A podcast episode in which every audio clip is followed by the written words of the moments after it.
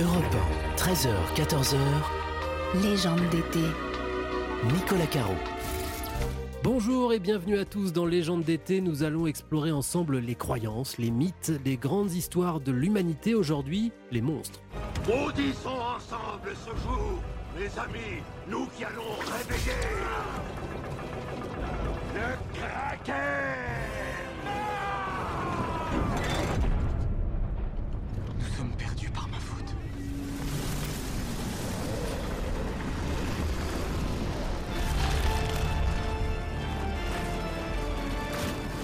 C'était un extrait de Pirates des Caraïbes. On y croise un kraken, une sorte de calamar géant, mais nous y reviendrons tout à l'heure sur cet animal étrange et nous nous intéresserons à toutes sortes d'autres bestioles monstrueuses, dragons, monstres du Loch Ness et autres yétis. Avec nous pour en parler des spécialistes de la question, Martial Guédron, professeur d'histoire de l'art à Strasbourg, auteur des Monstres, créatures étranges et fantastiques de la préhistoire à la science-fiction chez Beaux-Arts Éditions. C'est un livre grand format magnifique.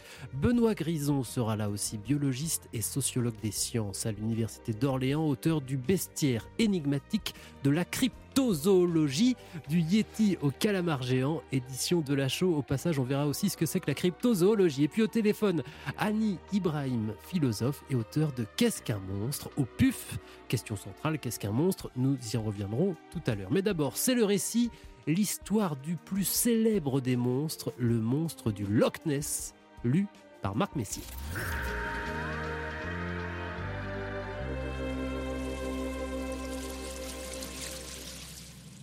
En mars 1933, Monsieur et Madame Mackay circulent en voiture au bord du Loch Ness, un lac écossais qui s'étend sur 39 km de long pour une largeur de 2 km.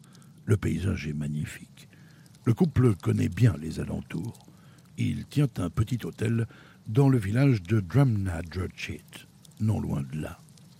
Soudain, le regard de Miss Mackay s'arrête. Elle n'est pas bien sûre. Elle scrute la surface du lac. Elle demande à son mari de stopper la voiture. Regarde, tu, vois ce que je vois? Monsieur Mackay observe à son tour. Et oui, sa femme n'a pas perdu la tête. Le couple distingue clairement une bête énorme, une sorte de baleine, dira plus tard Madame Mackay en se remémorant l'épisode. La baleine roule sur elle-même. Elle plonge et refait surface par intermittence, comme si elle mijotait dans un chaudron, raconte Madame Mackay. De retour chez eux, Monsieur et Madame Mackay racontent leur histoire à un ami, le correspondant local de l'Eveneus Courier. Le journaliste publie le témoignage le 2 mai 1933. Mais surtout, ne mentionnez pas notre nom, demandent les Mackay, qui craignent de passer pour des affabulateurs. Un autre journal local, le Northern Chronicle, écrit un article sur cette histoire et baptise la bête The Loch Ness Monster, le monstre du Loch Ness. La légende est née, et ce n'est que le début. On n'avait jamais entendu parler d'un tel animal dans les eaux du lac. En tout cas, pas depuis le Moyen Âge, où c'est vrai circulaient certaines légendes à propos de, créatures étranges peuplant le lac. Mais jamais personne n'avait pris ces vieilles histoires au sérieux, et personne n'avait rapporté de telles apparitions depuis bien longtemps. Pourtant, après l'aventure des Mackay, les témoignages s'accumulent. Le 22 juillet 1933, quelques semaines après cet épisode, George Paesser et sa femme, un couple de londoniens, croisent eux aussi le monstre. Ils sont sur la rive opposée à celle où se trouvaient les Mackay, et il est à 200 mètres devant eux. Mais cette fois, il ne s'ébroue pas dans l'eau, il rampe à la surface avant de glisser sur l'eau. Il mesurait dans les 8 mètres et tenait une proie dans sa gueule, assurent les Spicers. Le couple décrit une sorte d'animal préhistorique à la peau épaisse et grise, se déplaçant maladroitement sur Terre en rampant. Les témoins se bousculent maintenant. En novembre, Hugh Gray apporte même un cliché qu'il a eu le temps de prendre. Mais on ne distingue pas grand-chose, si ce n'est une vague forme qui irise l'eau du lac. Et puis, le 5 janvier 1934, cette fois c'est un étudiant en médecine vétérinaire qui voit passer le monstre dans le phare de sa moto. Il est une heure du matin. Il décrit une bête pourvue de quatre nageoires. Il décrit lui aussi une peau grise. Mais cette fois, le monstre ne rampe pas, il se déplace par petits bonds. Jusqu'à maintenant, Les rencontres avec le monstre étaient fortuites, mais depuis la médiatisation de l'affaire, des curieux commencent à affluer, des chasseurs de monstres, des détectives amateurs.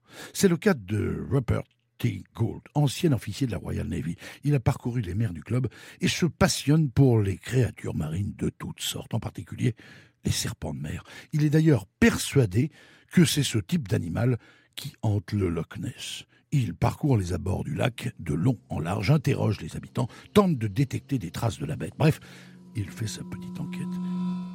Il ne croise pas la bête, mais conclut pourtant à la présence d'une créature, sans doute, pense-t-il, un amphibien, urodèle géant, un batracien à queue. Il n'est pas le seul spécialiste à investiguer. Le biologiste hollandais Oudmans se lance dans la partie. Sa conclusion est la même que celle de Good. Il s'agit d'un serpent de mer géant. Le monstre serait entré dans le lac par la rivière Ness et s'y serait trouvé prisonnier. Les scientifiques, malgré eux, crédibilisent l'histoire du monstre que l'on appelle maintenant Nessie. Les amateurs de bizarreries en tout genre affluent de tous les côtés, des bateaux sillonnent le lac, les promeneurs encombrent les berges, à tel point que le gouvernement britannique s'en mêle pour rappeler qu'il est formellement interdit de s'attaquer aux monstres si par hasard on le croisait. Plus d'un millier de témoignages ont été recensés. Des photos plus ou moins floues s'accumulent dans le dossier, beaucoup de canulars et autant de clichés inexploitables. Aujourd'hui, des centaines de milliers de touristes continuent d'arpenter les rives du Loch Ness. On estime à 25 millions de livres sterling la plus-value pour la région. On peut dire que Nessie a fait les affaires des hôteliers du coin, des hôteliers comme le couple Mackay, les premiers témoins de la présence du monstre du Loch Ness.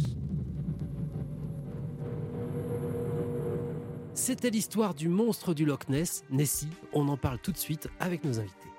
Europe 1, légende d'été. Nicolas Caro.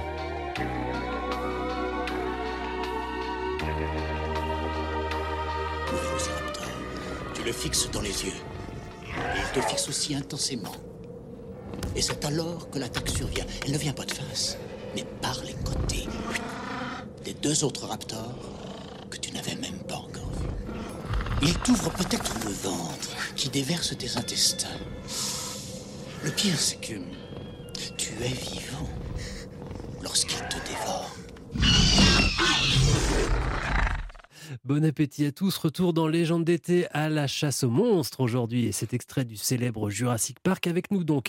Martial Guédron, bonjour. Bonjour. Professeur d'histoire de l'art à Strasbourg, auteur des monstres, créatures étranges et fantastiques de la préhistoire à la science-fiction chez Beaux-Arts Éditions. Benoît Grison, bonjour. Bonjour. Biologiste, sociologue des sciences à l'Université d'Orléans, grand amateur de monstres, auteur du bestiaire énigmatique de la cryptozoologie, du Yeti au calamar géant, édition de la et puis au téléphone, donc Annie Ibrahim, bonjour. Bonjour. Philosophe et auteur de Qu'est-ce qu'un monstre au PUF. Avant de rentrer dans le vif du sujet, je voudrais quand même citer cette phrase de von Hubolt, piquée dans le livre de Benoît Grison d'ailleurs. Une certaine rigueur scientifique dans le traitement des faits n'exclut pas nécessairement le pittoresque. Ça résume bien le concept de légende d'été. Alors on commence euh, comme des bons élèves par définir les termes. Annie Ibrahim, euh, qu'appelle-t-on un monstre? Je sais bien qu'il vous faut tout un livre pour nous l'expliquer, mais prosaïquement, dans son usage courant, qu'est-ce qu'un monstre. Écoutez, le monstre, euh, nous oblige à nous tourner vers le, registre de la vie et la vie qui règle l'ordre des vivants et qui est censé euh, ordonner l'ordre des vivants par le précepte de la ressemblance, au point qu'Aristote euh, disait de l'enfant qu'il est déjà un monstre puisqu'il ne ressemble pas à ses parents, il ne ressemble pas au type générique de l'espèce. Voilà, c'est ce qui ne nous ressemble pas finalement. Martial Guédron, vous qui êtes euh, prof d'histoire de l'art et dans votre livre, euh, c'est- ce sont beaucoup de représentations. Le monstre, euh, déjà, c'est une représentation inhabituelle, quelque chose de terrifiant même éventuellement. Oui, c'est quelque chose qui s'écarte de la norme et qui s'en écarte sur le plan du, du monstrueux, c'est-à-dire de, de l'horreur, de, de l'effroi.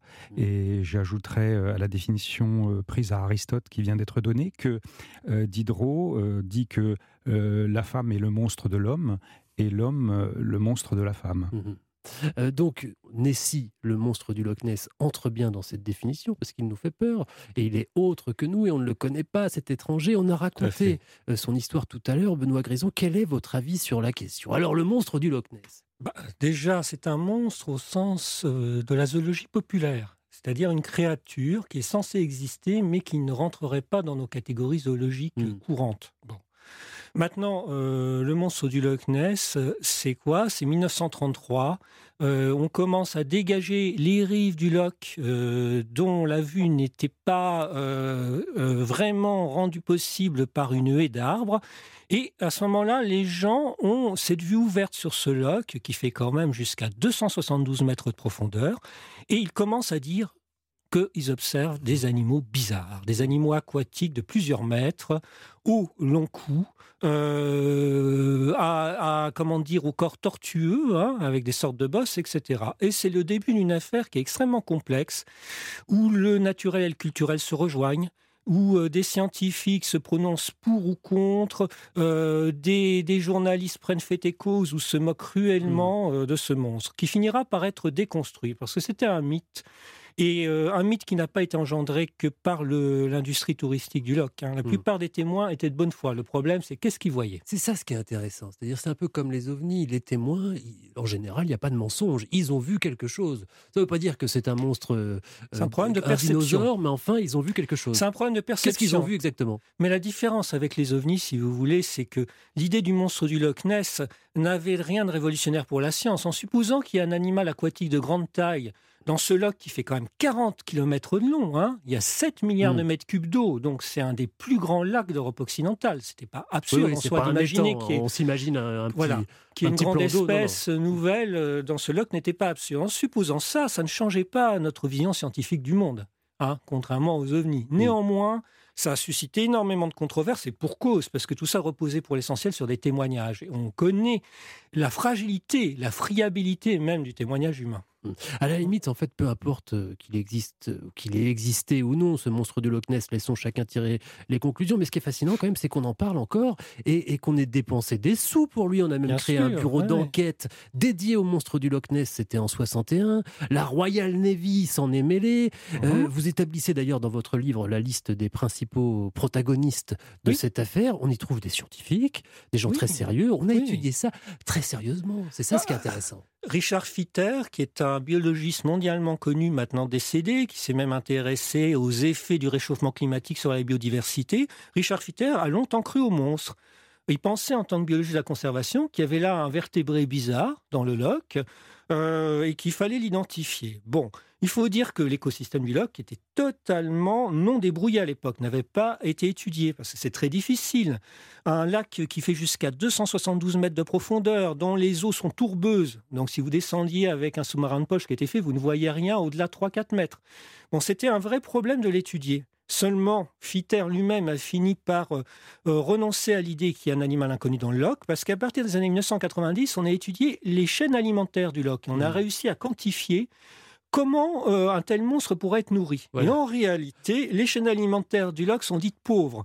On ne pourrait nourrir que l'équivalent d'un grand orque ou une grande orque, parce qu'on peut dire aussi bien au masculin ou au féminin le mot orque, un seul orque ou une seule orque. Autrement dit, comme les gens qui euh, croyaient voir le, monstre voyaient un vertébré de grande taille, bien non, il n'y a pas place pour une population de vertébrés de grande taille dans le loch pas place. Je ne parle pas physiquement, hein. il y avait de la place euh, spatialement parlant, mais il n'y a pas de place nutritionnellement. Mmh, mmh. Mais alors, hein, finalement, quelle est la, résolution de cette énigme? Bah, La résolution de cette énigme, elle est multifactorielle, si vous voulez. On s'est aperçu qu'on avait complètement sous-estimé un phénomène qui avait été mis en évidence dès les années 1900 par des géographes sur le loch. Il y a des mirages optiques sur le loch. Bon. C'est-à-dire qu'il y a une réfraction atmosphérique euh, lié au microclimat du loch qui fait que n'importe quel objet qui est en train de flotter sur le loch, par exemple un madrier, peut donner euh, naissance à un mirage. Votre madrier, votre tronc d'arbre là qui dérive sur le loch, peut donner l'impression, en étant projeté euh, dans l'atmosphère hein, par mm. un effet mirage d'un long coup de monstre. Par ailleurs, il y a des vagues dites sans vent dans le loch qui sont en fait liées à la friction de deux couches de température différentes, une couche profonde froide à 5 degrés environ et une couche supérieure qui fluctue en température. Et ces deux couches thermiques différentes suscitent, si vous voulez, des courants de convection, comme on dit, des vagues apparemment sans vent, même quand effectivement il n'y a pas la moindre brise sur le loch. Et donc les gens se disent, mais il y a un sillage Il y a un sillage d'un animal et un animal qui est Hmm. juste sous la surface. Et puis pour finir, il y a des phoques qui rentrent de temps en temps dans le loch, ce qui est assez extraordinaire éthologiquement parlant hein, du point de vue du comportement animal. Parce que la rivière Ness, qui euh, permet d'accéder à partir de la mer au loch, est pleine d'écluses. Donc pendant longtemps, les naturalistes disaient ils ne peuvent pas passer. Eh bien, Mm. si de temps en temps ils viennent, mais ils repartent parce qu'ils n'ont pas suffisamment pour se nourrir toute l'année. On a donc la résolution jusqu'à la prochaine hypothèse. Allez, on garde nos longues vues et éventuellement nos harpons. Nous restons sur l'eau pour parler du kraken dans un instant. Ça le bête ça. À tout de suite. Légende d'été, 13h-14h sur Europe 1. Nicolas Caro.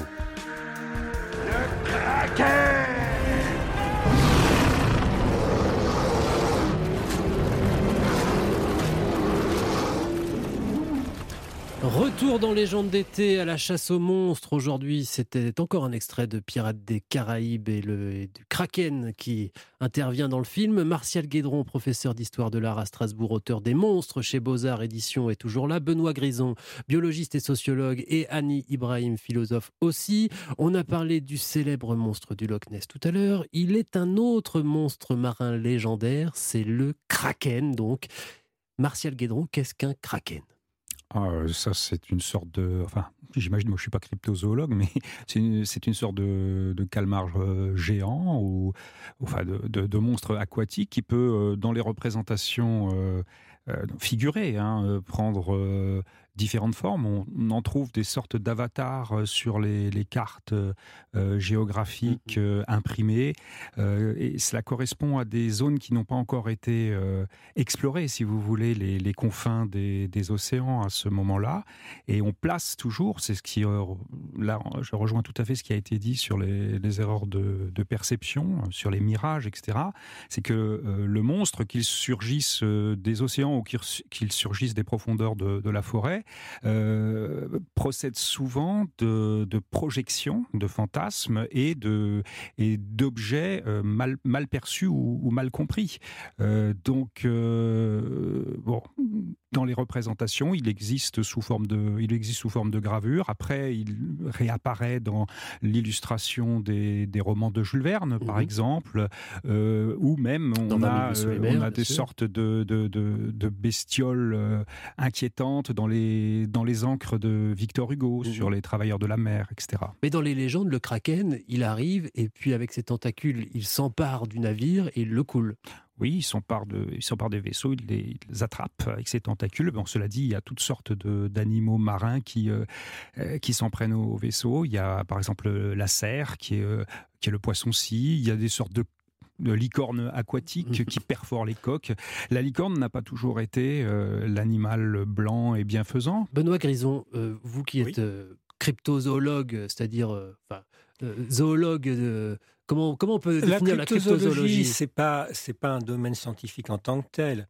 C'est, si vous voulez, l'étude des animaux problématiques qui euh, naviguent dans une zone grise entre réalité biologique Voilà. possible et réalité culturelle. Hein. Alors vous êtes surtout biologiste et le Et kraken. mais je suis également sociologue des sciences et précisément c'est au croisement des sciences sociales et des sciences de la vie, euh, l'approche rationnelle de ces sujets. on est en plein dedans avec le kraken parce que c'est un calamar géant, ça existe le kraken. Mais oui, alors le kraken était quelque chose de menaçant qui se tapait- se tapissait au fond de la mer pour les marins scandinaves du Moyen Âge et qui remontait doucement, qui était pris souvent pour un fond marin.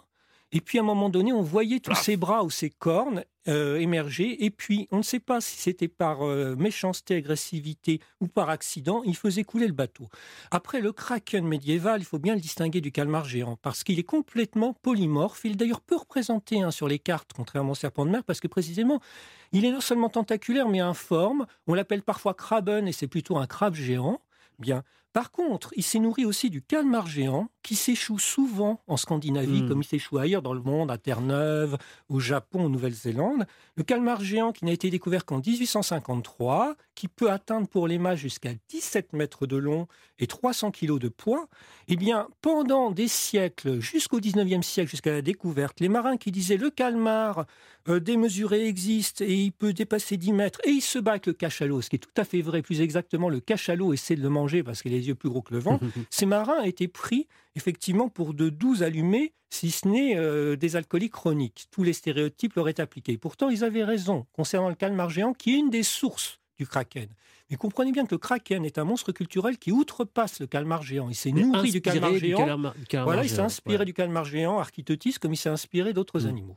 Euh, Martial Guédron, il y a des créatures encore plus fantastiques et qui s'inspirent pas d'animaux euh, réels. je pense, dans votre livre, il y a une très très belle représentation de sirènes. Les sirènes, c'est magnifique, mais vous expliquez tout de suite que la sirène, même si elle a été réhabilitée par Disney, que c'est la gentille Ariel et tout ça, c'est un être absolument maléfique, hein, toujours. Oui, alors il y a là aussi plusieurs, euh, plusieurs traditions. les monstres sont, sont polymorphes par, euh, par nature et, et, contradictoires, euh, c'est-à-dire qu'ils peuvent avoir une aura maléfique et bénéfique. Ils, ils envoient des signes, ils envoient des avertissements, mais ils il protège aussi. Les, monstres les plus, les plus redoutables ont aussi des vertus protectrices. Alors, euh, les, euh, les sirènes. Les sirènes, euh, ce sont des monstres aquatiques, donc on n'est pas très loin du kraken. Mais il y a, il y a deux traditions. Il y a la, enfin, je, simplifie. Il y a la tradition, disons, grecque, où les sirènes, ce sont celles qu'on entend chez Ulysse, ou plutôt que qu'on n'entend pas parce que les, les compagnons d'Ulysse, pour leur échapper, se, sont mis de la cire, de la cire dans les oreilles. Sauf Ulysse qui, lui, se fait accrocher au mât pour pouvoir les écouter sans succomber. pour ne pas être séduit, puisque par leur chant, elles attirent euh, les navigateurs euh, pour qu'ils s'échouent et après, euh, on les voit se repaître de leur, de leur cadavre. Là, elles ont, si vous voulez, l'aspect de, de rapaces. elles, ont, elles ont des ailes, elles ont des, des serres et elles ont un visage séduisant. Ça, c'est la tradition, c'est la tradition antique grecque. Et puis, il y a la tradition scandinave qui est la femme à, à, queue de, poisson, mi-femme, mi-poisson. et ça, ça arrive dans, les représentations à partir du, Moyen Âge, et c'est celle-là que l'on va euh, voir dans, la sculpture médiévale, par exemple. Mais euh, Là encore, on peut se dire que certaines formes de sirènes peuvent procéder d'observations de faits euh, réels. Ça ah. peut être, euh, oui, ça peut être des enfants qu'on appelle les sirénéens, dont, dont, les, les, jambes, quand ils, naissent avec leurs jambes collées, soudées. Voilà, soudées. Euh, ça peut être aussi des, des animaux marins comme les lamentins qui sont, mm. qui sont mal perçus et, et, qui chantent ou qui, ou, ou qui crient ou qui ont des, des, vagissements. Euh, le mot sirène en français, c'est le son aussi. Et, et, comme on est à la radio, il faut voir que tous ces, tous ces animaux euh, émettent des sons. Hmm. Euh, et, enfin, tous ces animaux monstrueux émettent des sons qui sont soit séduisants, soit terrifiants. Et on peut admirer d'ailleurs à Copenhague la magnifique petite sirène d'Andersen, qui ensuite a, donné le, dessin animé de Disney. On sort un peu la tête de l'eau, on va revenir sur Terre. Il existe d'autres monstres mythologiques. On les découvre dans un instant. Europe 1, légende d'été. Nicolas Caro.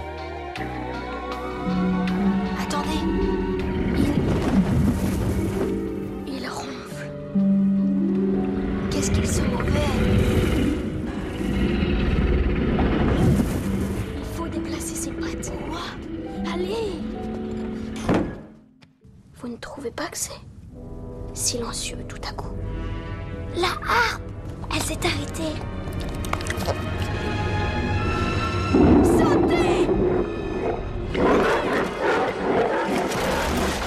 Retour dans le grand bestiaire des monstres dans Légende d'été. Aujourd'hui, c'était un extrait d'Harry Potter qui fait face à Cerbère, le monstre. On va en parler tout de suite avec nos invités qui sont toujours là. Martial Guédron, Benoît Grison, Annie Ibrahim.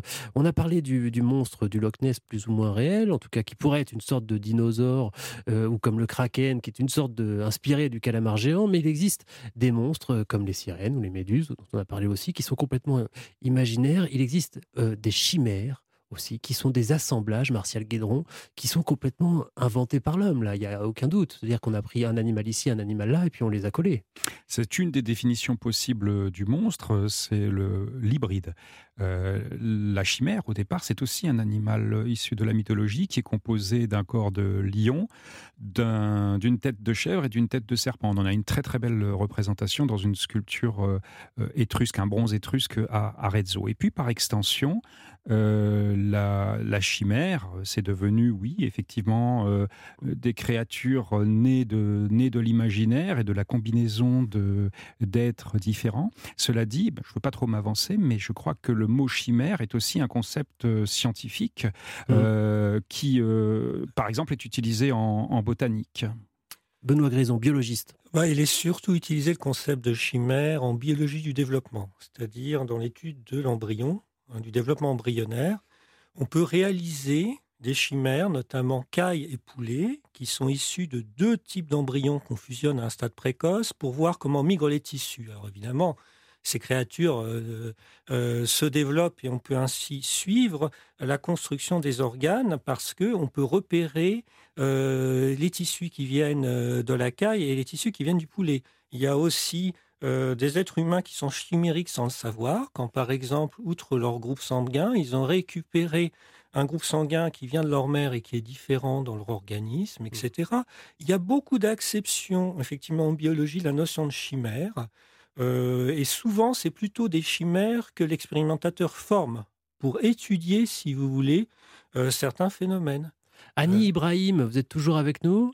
Je suis là. Euh, la chimère, c'est intéressant pour vous, la philosophe, cet assemblage, là, cette fusion, ce, cet artificiel qui naît de la biologie finalement faut, avec Montaigne, distinguer ce qui relève de la coutume et ce qui relève de la nature. Mmh. Au fond, ce qui nous fait euh, penser au fait qu'il y a de l'artifice dans euh, ces monstres extraordinaires, c'est le fait que nous nous fions à la coutume, la coutume qui nous enseigne la norme, les habitudes, alors que le monstre nous ramène à la nature, à la prodigieuse diversité, hmm. à la puissance merveilleuse de la nature, qui peut inventer des inédits, qui nous paraissent artificiels parce que nous sommes accrochés à la coutume, mais qui sont en réalité la manifestation de sa prodigieuse puissance d'invention et qui sert aussi éventuellement de, repoussoir. On a entendu euh, Harry Potter face à Cerbère, Martial Gadron tout à l'heure, qui est un animal mythologique, qui est un chien en fait, et qui, est là justement euh, pour faire peur. C'est son rôle. Oui, euh, qui protège les enfers. Cerbère est oui le gardien des le gardien des enfers, donc un, un chien tricéphale à trois à trois têtes. ce qui, est assez amusant, c'est qu'on le retrouve effectivement dans, dans, dans, ce film euh, pour euh, a priori pour, euh, pour les enfants, ce qui prouve bien que le, que le monstre renaît, renaît de, de tout temps et dans des cultures fort différentes, parce que euh, Cerbère étant un monstre de la mythologie, on le retrouve dans un contexte chrétien dans, l'enfer de Dante, euh, on le retrouve donc euh, dans, en, bande dessinée. Enfin, je trouve que le monstre, et c'est ce qui m'a intéressé dans, dans les arts visuels, c'est qu'il il a une faculté d'adaptation extraordinaire, et je disais, il est, il est polymorphe, mais il est aussi polysémique, c'est-à-dire qu'il est capable de, de prendre des significations très différentes. Et on sait sa place très importante, fondamentale dans les contes, euh, dans les pour enfants.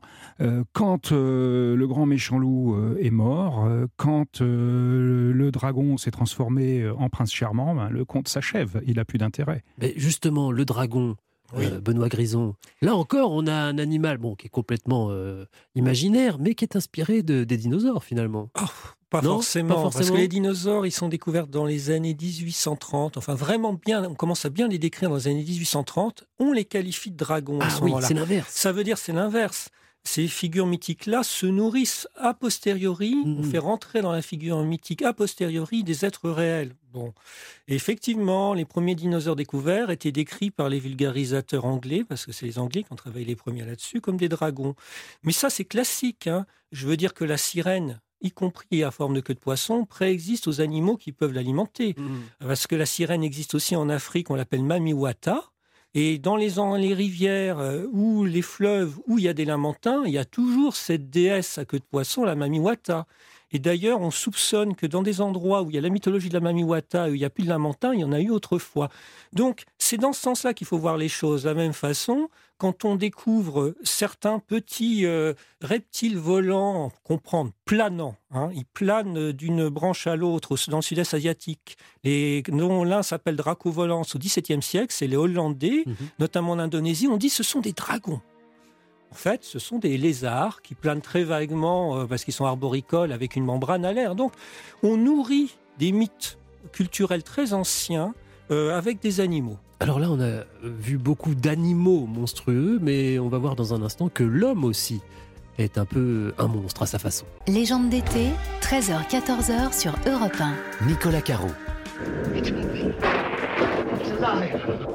It's alive. It's alive. It's alive. Now I know what it feels like to be God. De retour dans Légende d'été en compagnie des monstres aujourd'hui et le célèbre Frankenstein, It's Alive, It's Alive.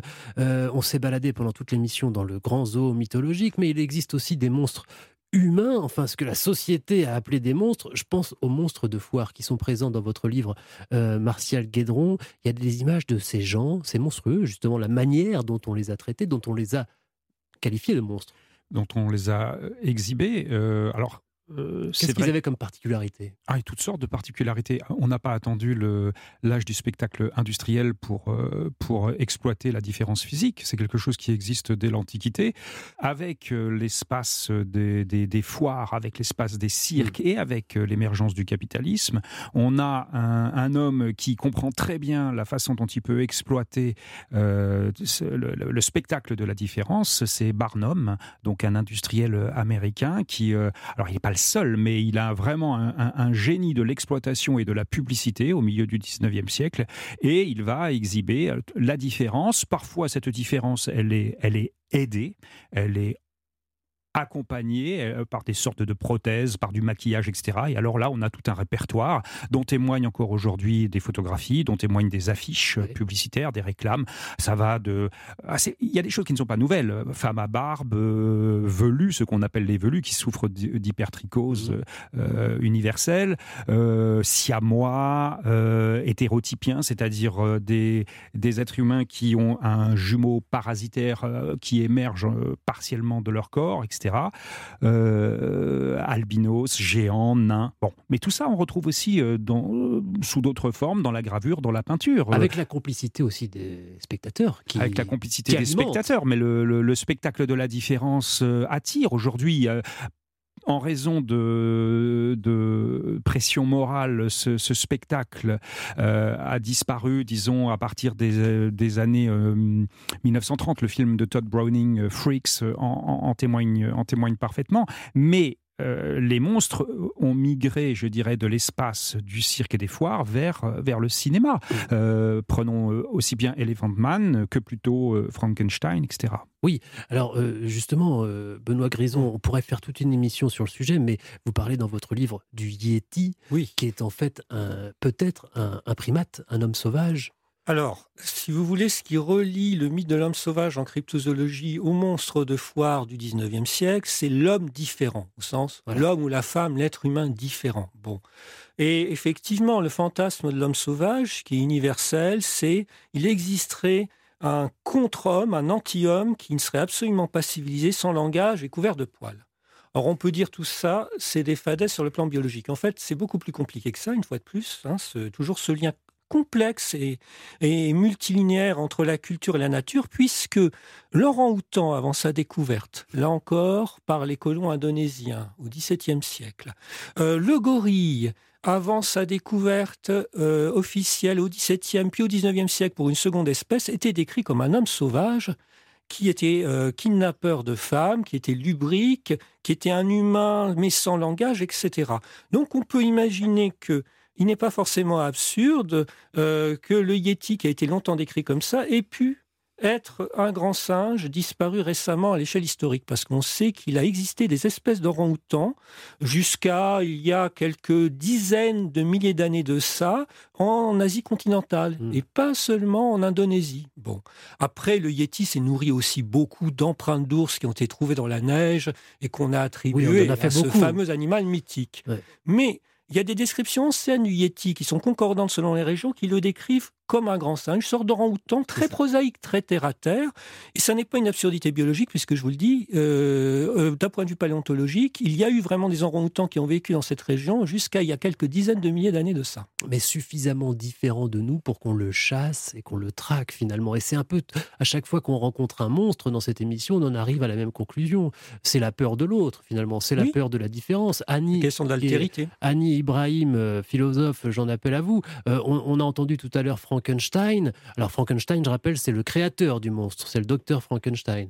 Mais euh, ce monstre, c'est une sorte d'humain finalement, un humain qui a été réassemblé, mais un humain quand même. Et d'ailleurs, le sous-titre du livre de Marie Shelley, Frankenstein, c'est le, Prométhée moderne. Vous nous rappelez ce que c'est que, que le mythe de Prométhée, Annie Ibrahim? Oui, bien sûr, c'est celui qui est capable d'inventer des, des choses extraordinaires, d'arriver euh, à atteindre euh, la puissance euh, des dieux et qui sera, qui sera puni hmm. de, cette, de sa puissance d'égaler les dieux par une punition éternelle. Hmm. Une punition éternelle. C'est l'homme qui se prend pour Dieu, quoi. Exactement, c'est celui qui se prend pour Dieu.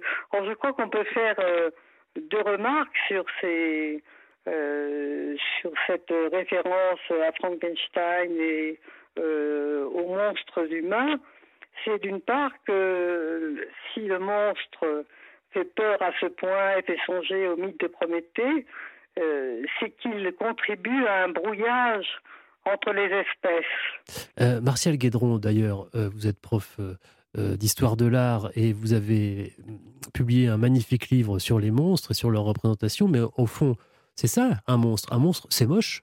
Hein c'est le lait. Je dirais pas qu'un monstre c'est moche.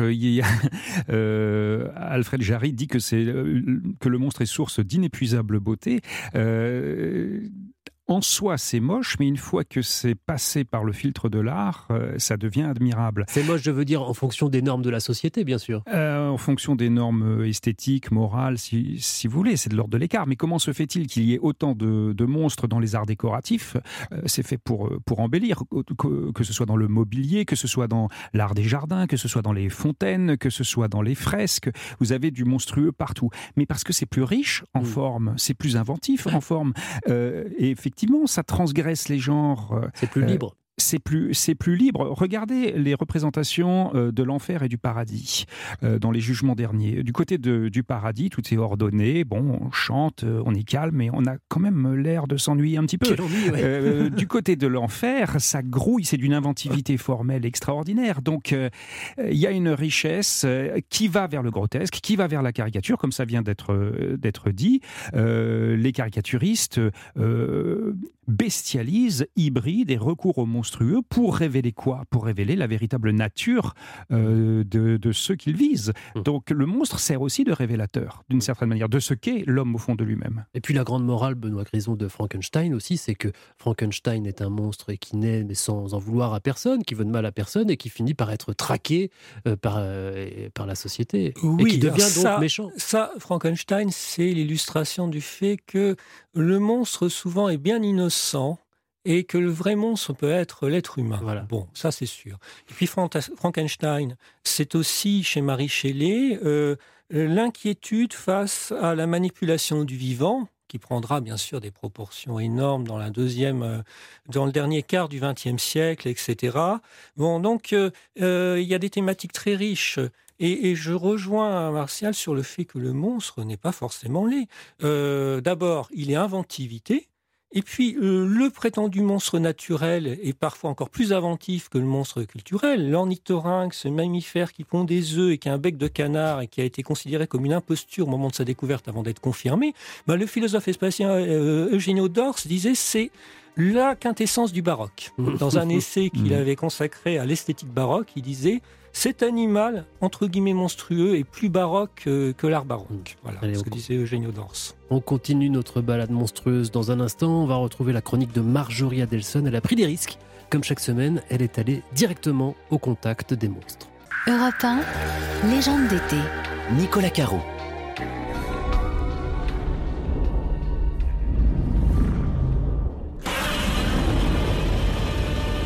Retour au pays des monstres, vous avez peut-être reconnu la douce voix de Godzilla.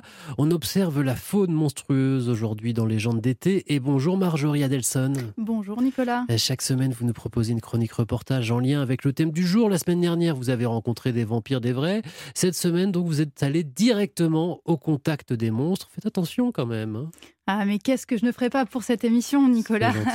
D'ailleurs, cette semaine, j'ai rencontré des monstres, mais des monstres méconnus On connaît tous le Yeti, le loup-garou, mais qui connaît le Kitsune? Pas grand monde. Alors justement, si vos enfants aiment les monstres et que vous êtes de passage à Paris, je vous conseille une très chouette exposition. Ça s'appelle Monstres, Manga et Murakami et c'est au musée en herbe jusqu'au 22 septembre. Alors Takashi Murakami, c'est un petit peu le, Andy Warhol japonais. Vous connaissez peut-être ces marguerites très colorées ou encore ces drôles de pandas. Ici, l'exposition montre l'influence du manga et des monstres légendaires japonais sur ses œuvres. Et ce qui est intéressant ici, c'est que d'habitude au musée, euh, il est interdit de toucher, et là, c'est tout le contraire. Le musée a concocté un parcours interactif pour les enfants autour des yokai. Il s'agit d'esprits, de créatures surnaturelles issues du folklore japonais. Ici donc, fini le dodo sur l'épaule de papa. Vos têtes blondes vont devoir se transformer en Ghostbusters en herbe, comme nous l'explique Sylvie Girardet, directrice du musée. Les enfants arrivent, sont pris en charge par une animatrice qui leur donne un petit carnet de chasseurs de monstres, un masque à mettre au-dessus de la tête, un masque de Kutaro. Kitaro, c'est un célèbre euh, personnage de manga chasseur de monstres qui n'a qu'un œil. Et ils partent tout au long de l'exposition à, à la chasse aux monstres. Et tout au long du parcours, doivent trouver les armes pour combattre ces monstres. C'est terrible, il faut toujours les combattre, les monstres. Hein, ah bah oui, mais parce qu'ils ont cette réputation de méchants.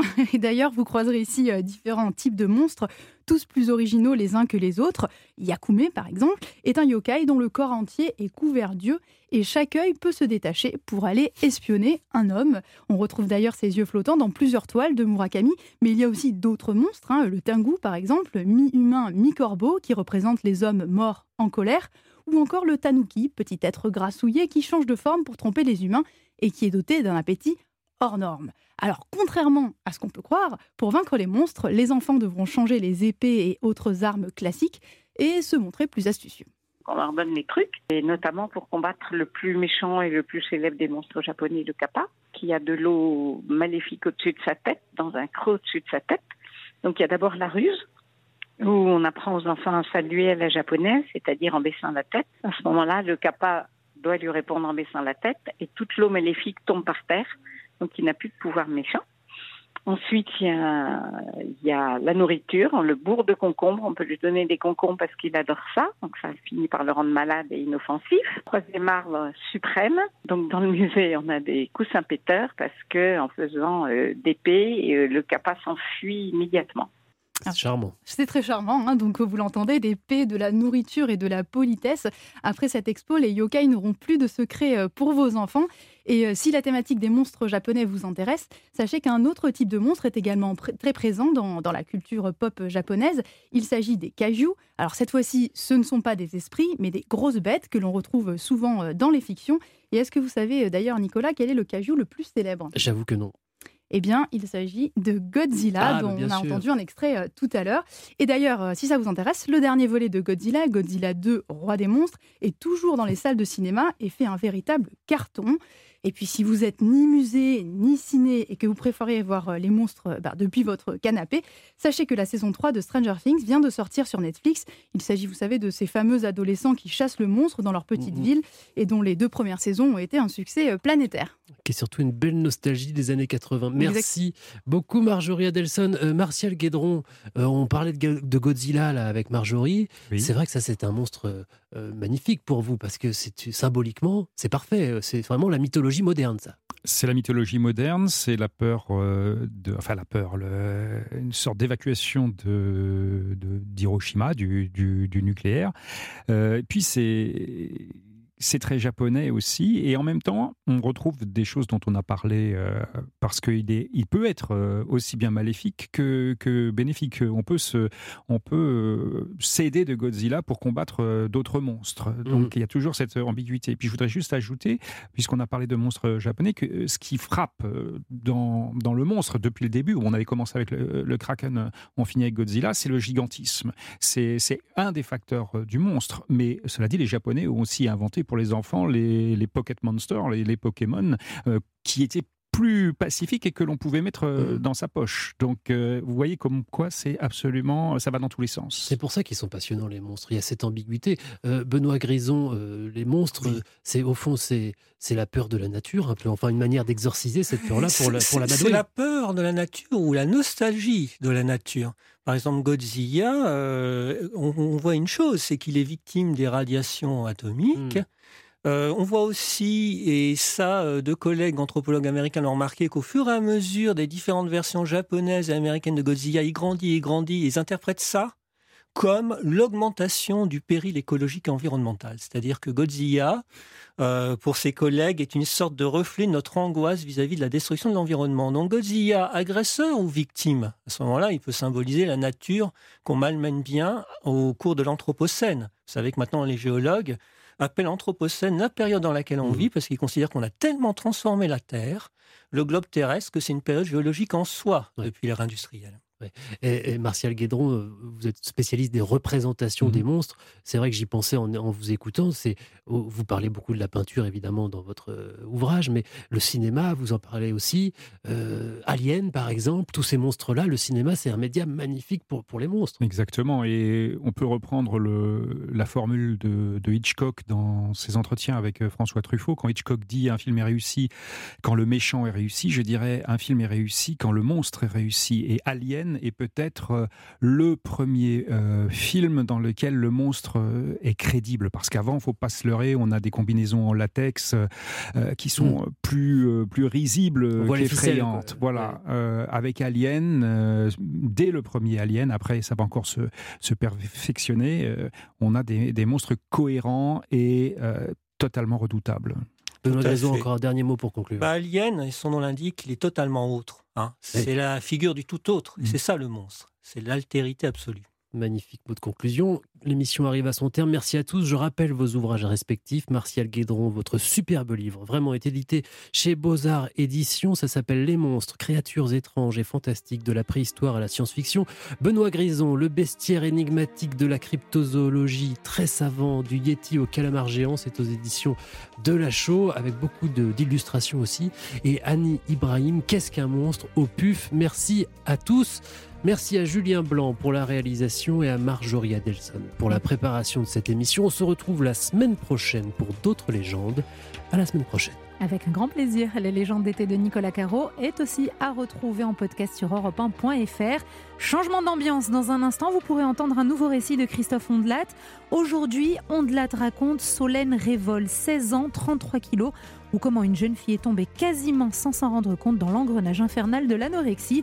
Ce sera juste après les infos, bien entendu. Alors à tout de suite sur Europe 1.